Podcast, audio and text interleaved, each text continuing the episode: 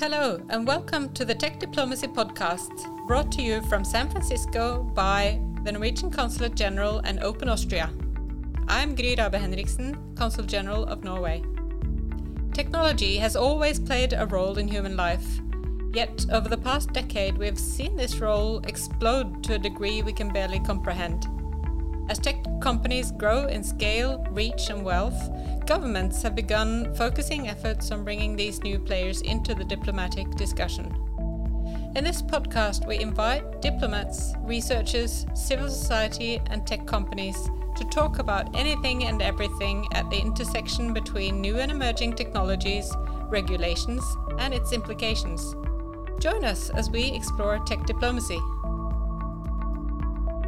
Hi everyone, welcome to this episode of the Tech Diplomacy podcast. I'm Cecilie Herslet and I'm the advisor at the Norwegian Consulate in San Francisco. I'm your host today together with the Norwegian Consul General Gry Rabe Henriksen. Our guest today is Gerard de Graaf, the Senior Envoy for Digital to the U S in San Francisco. Welcome Gerard, what an honor to have you here. Thank you so much for joining us to talk about tech diplomacy and the new E U regulation, the Digital Package. Good day, Cecilia. I'm really pleased to be here, and it's very timely, I think, that we have this uh, this conversation. So let's uh, try to make it as interesting as possible. Thank you, Gerard, for being here. We're honored to have you as our guest in our studio today. To start us off, can you tell us about why the E U has opened an office here in San Francisco? Well, for a number of reasons. Uh, we opened an office last September. Um, and, and I think the main reason is that the European Union wants to be a player in technology, wants to be a player in digital. And that, that means you also have to be close to where a lot of the technology is being developed, uh, close to where a lot of the big technology companies are established, and that is here on the West Coast in the United States. So the European Union decided it was important to be close to, to where the technology is being developed, and, and at the same time, of course, also look for, for um, uh, opportunities for cooperation between the E U and the U S. And then maybe last, I mean, the European Union, I think we will talk about that, has uh, adopted uh, a set of uh, regulations uh, that will have to be implemented, including by some of the big companies that I think we are all familiar with and that are established here, like Google, like Meta, like Apple, like uh, Amazon, and so it's good to be close to those who will be regulated by the European Union's regulations. This is fascinating. And Gry, this is pretty much in line with what how Norway works in this era, isn't it? Absolutely. This is uh, very much uh, the way we think as well, and we're grateful the E U office here in San Francisco and for your contributions to the discussions that take place here. I'm curious to hear how E U works on tech diplomacy here in Silicon Valley. Well, I think first maybe, I mean, tech diplomacy. Why is tech diplomacy uh, important? Uh, I mean, I, I think we all know diplomacy is a bit like, uh, I mean, diplomats in smoky rooms and Uh, talking about big kind of strategic issues, diplomat, diplomatic issues, uh, trade uh, issues. I mean, th- that has changed quite significantly. I think the life of a diplomat and the the responsibilities of a diplomat have changed considerably. I mean, nowadays, if if you look at the world, I mean, the, the, there are so many challenges that we're all facing. Climate, uh, immigration, health, Uh, digital, of course, the, the traditional security challenges, and, and, and those challenges are kind of what's happening around the world is so important for our own societies, because the world is is a global place, and, and so the European Union wants to, because it wants to, to, to play a leadership role. I mean, the, the tech diplomacy is a very important part also because it en- encapsulates our, our values, it encapsulates kind of who How, how technology should work for people, uh, that technology actually makes our lives better. And the European Union has some clear views about that, and, and it, it wants to bring these views also to other regions in the world, and particularly to Silicon Valley, where a lot of these technologies are being developed. I think it is important to acknowledge how much new technologies and big tech companies are impacting not only our daily lives, but also foreign and security policy and development policy. New technologies provide opportunities to deal with some of the most important challenges that we face today in areas such as climate change and health. At the same time, these same technologies are a source of new challenges that we need to deal with, such as uh, human rights issues and democracy. And we need to protect our fundamental values and ensure that the new technologies are human-centric, meaning the technologies are there to help humans and not the other way around. I understand that the new E U regulation, the E U Digital Services Act and the Digital Markets Act, is protecting us from the bad side of technology. Can you tell us a little bit about the new regulation in a nutshell? Yeah, sure. I mean, I think, as you say, technology can be used and, uh, for, for, for good things, I mean, by good people, but technology can also be used to launch cyber attacks or to spread illegal content, terrorist material, child sex abuse material, illegal hate speech, dangerous products that are uh, sold on marketplaces. So what the aim is of the European Union is to maximize the opportunities, to, to make sure we benefit as much as possible from these kind of the, the new ways of doing business, the ways of connecting with people. But, but at the same time, we minimize the risks. There will always be some risk, but we will try to minimize the risk. And so the question that politicians, I mean, policymakers, businesses, citizens, academics in the European Union have been asking themselves over the last two, three years is, well, how can we make the internet safer?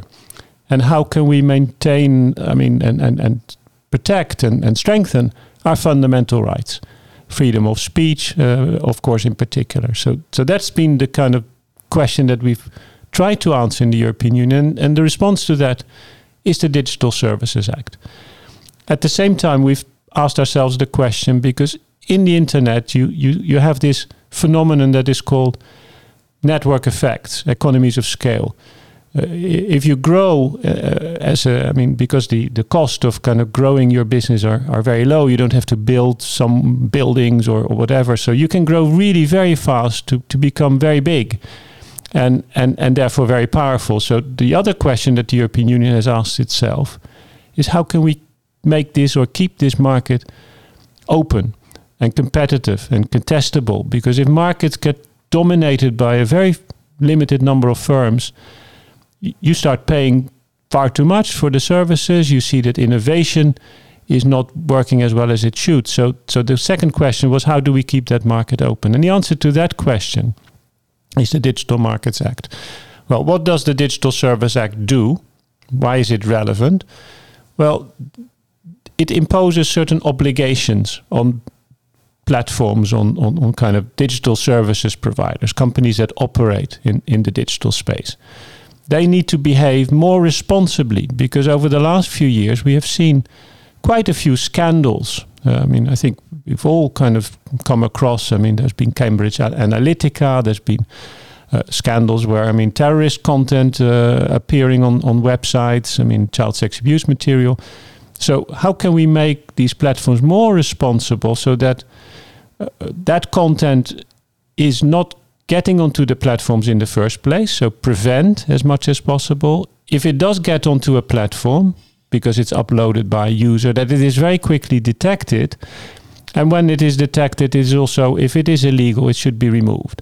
So that's like what is behind, uh, really imposing clear obligations and responsibilities on platforms, and, and particularly on the bigger ones. Because the bigger ones, of course, the impacts if something goes wrong is really kind of uh, goes across our society. It's not limited to a single country like Norway or or France or Germany. It immediately spreads out across the the globe, and and, and therefore the big companies need to um, respect uh, even even higher level of uh, of responsibilities.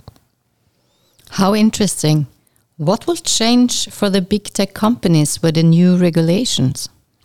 Well, if you look at the Digital Services Act, they will have to Uh, adhere, comply with a set of what we call due diligence obligations. For example, they have to um, put in place what we call a notice and action system. So if we as users, we see something on a website, on, for example, Meta or on YouTube, we should be able to notify this to the platform to say, look, we've seen something and we, we think it might be illegal.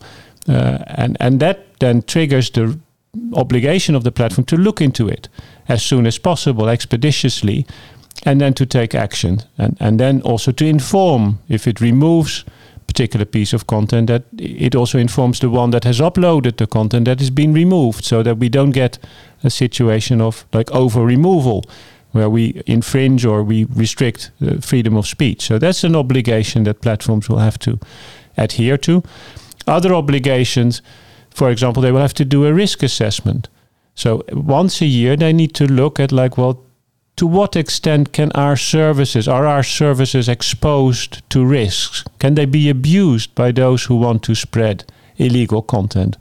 What is the risk to minors, for mental health? What is the risk for gender violence? And what do I need to do in order to mitigate those risks so that kind of our, my platform is as safe as possible? So that's another obligation. A third obligation is to undergo an independent external audit. So a third party will come into the platform and to look at like how the platform is internally organized. How are the algorithms that decide, that determine what we see when we go on the internet?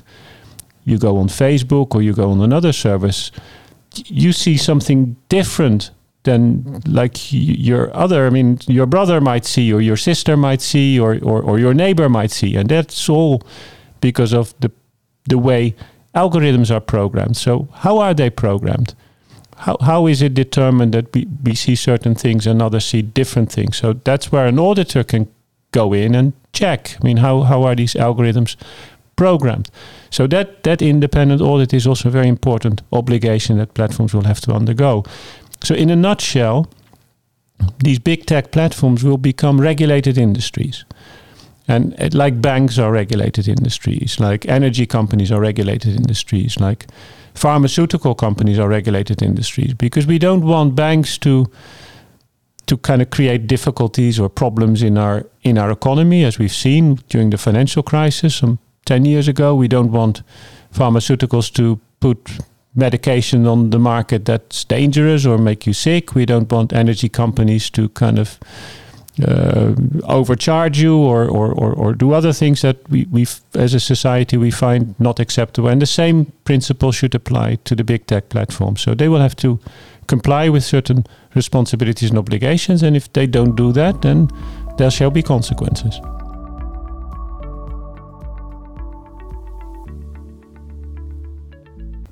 I attended one of your From Brussels to the Bay workshop last November when the D S A had just entered into force. I remember a senior representative of Meta and a professor of Berkeley, they were debating the new, new regulation. Now I was thinking, why cannot the companies regulate themselves? Well, that's actually what has happened over the last, say, years. I mean, they have been taking their own measures. I mean, the the the, the platforms have, have no interest themselves in in being vehicles for illegal content. I mean, they want also the users to feel safe. They want advertisers to be satisfied that kind of they can put their advertisements there and and not not next to like illegal content or or, or hate speech. So th- the platforms have been doing a lot of things, but but not enough. Uh, and we are talking here about issues that go to the heart of kind of our value systems and fundamental rights in the European Union. So it is it is kind of necessary to put a framework around these things, to to set out the rules of the road that everybody should follow, because the one of the weaknesses of self-regulation is that some will do it well and others won't do it. And as a result, I mean, there's still not enough trust uh, that, that actually the, the, the, the situation is is under control. So it's actually in the interest of a lot of the platforms to have a predictable legal framework, particularly in the European Union, because if if the European Union kind of at the E U level would not regulate, I mean, member states have already regulated. So this is another consideration that kind of th- there will be rules. And if there are rules, it's much better to have these rules at the European Union level than to have them at the national level, because then you have the challenge to comply with different rules and regulations, and, and that is just more costly and, and, and far less effective. But self-regulation doesn't work. And I think the companies themselves, if you ask them that question, they will they will accept that. But that does not mean that there is not a significant role for companies to self-regulate, but not without a framework that is binding, that that, that is put now in, into place by the European Union in the form of the Digital Services Act. In the Valley, sometimes people say that E U regulates, but the U S innovates. What are your thoughts on that? Well, I mean, I think that's not a, a, a fair comment. I mean, Europe is, is highly innovative. Uh, I mean, last year, for example, there were more unicorns created in the European Union than in the United States. There is a tremendous innovation, including in, in, in Norway, in areas like energy, in areas like uh, mobility, in health, in, in um, fintech, uh, in agriculture, in education. So th- I think that challenge can be easily dismissed, uh, that, that the European Union is only interested in regulating and, and because it cannot innovate. I mean, uh, if, even if you ask, I mean, I've asked that very often here, if U S companies, very big tech companies, they have extensive cooperation with startups and scale-ups and S M Es and companies in the European Union. There's a lot of innovation going on. In Europe, what is often the challenge is to scale up in the European Union. That is because it's complicated. We have twenty-seven member states, and then of course with the E E A, the, the European um, Economic Area, w- with Norway and Liechtenstein, we have twenty-nine.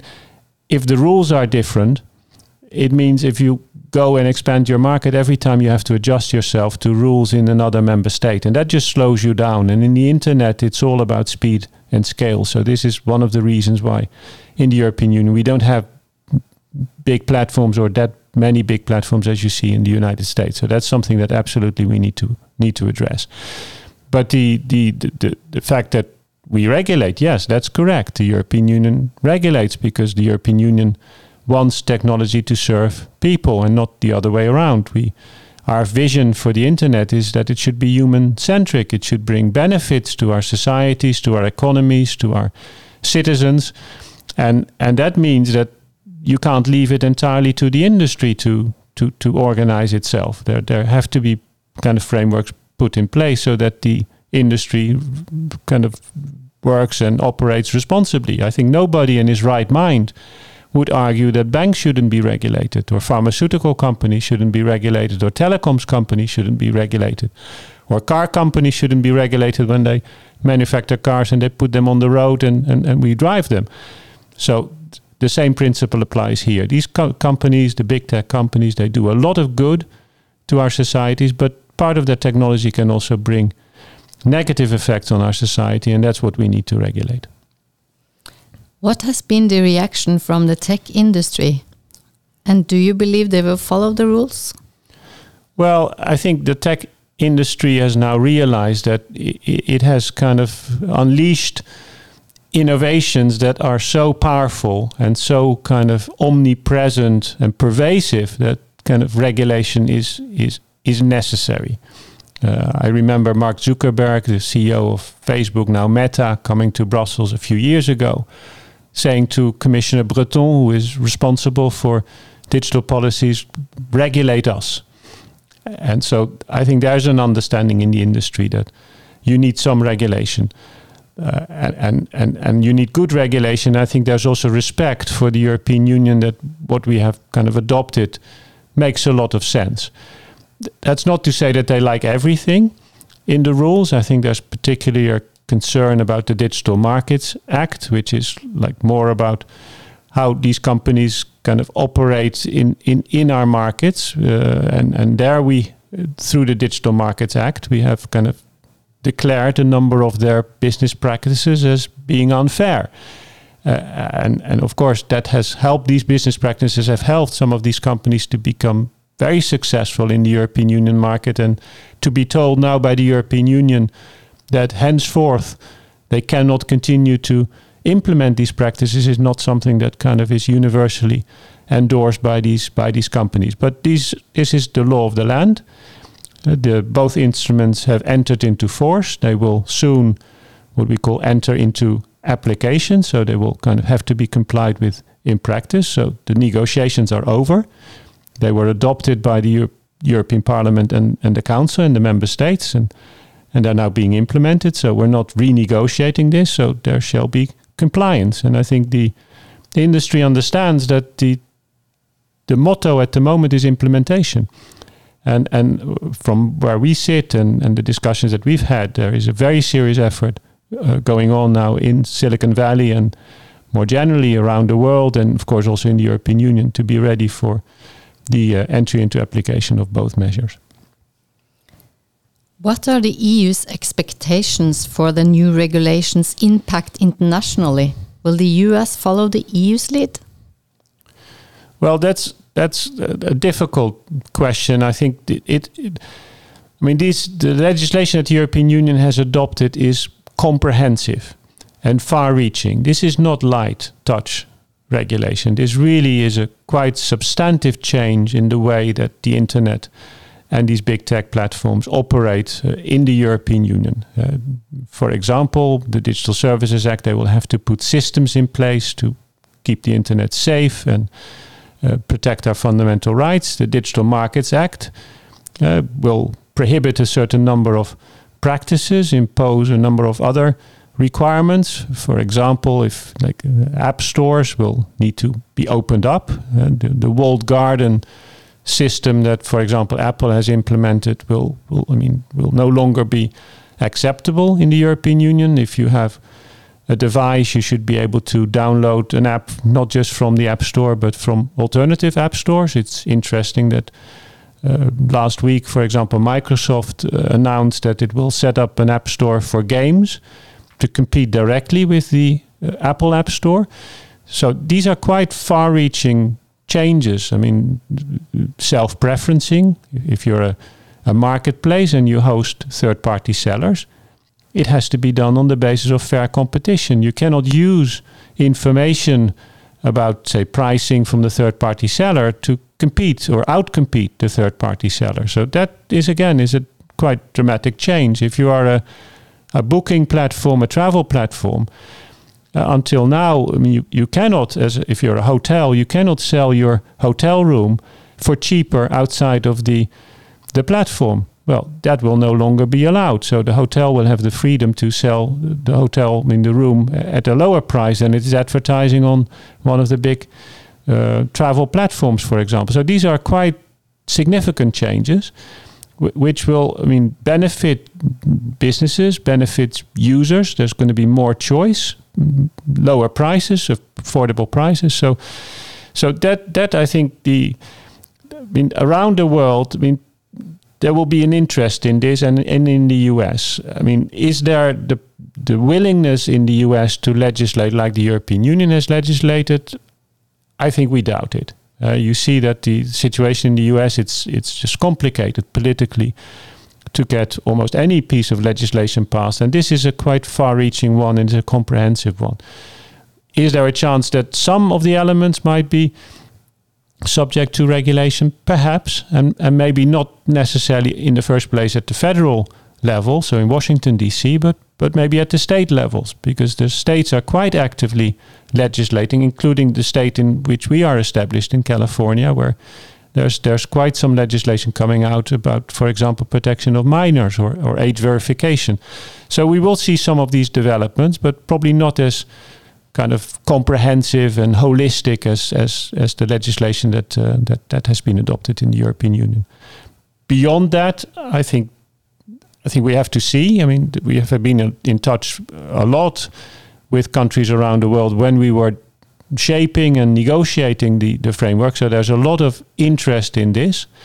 And we've already seen some countries copying bits and pieces of, of the D S A and the D M A into their legislation. So I, I definitely there, there will be a type of Brussels effect. And if you think of it, I mean, we will have a situation very soon where Europeans will get better treatment from the big tech platforms, whether they're in the U S or in China, the ones that will be under, I mean, they're now serving the European Union, that will be under the uh, the D S A and the D M A. And so I think it will raise some questions around the world, like, well, is it is it okay for our citizens here in the U S, our businesses here in the U S and around the world? I mean, imagine if you're a politician, try to explain why European citizens should get a better deal than American citizens in the country where these big tech platforms are established. That's a, not an easy one to explain as a politician. So there will definitely be pressure to uh, to to follow in in the European footsteps. Maybe again not across the board, but for certain. Certain aspects, um, uh, we, we would kind of expect uh, other countries to follow suit. You just heard part one of the exciting discussion with E U's Gerard de Graaf. In part two, you will hear more about Silicon Valley Bank and the call to pause the A I development.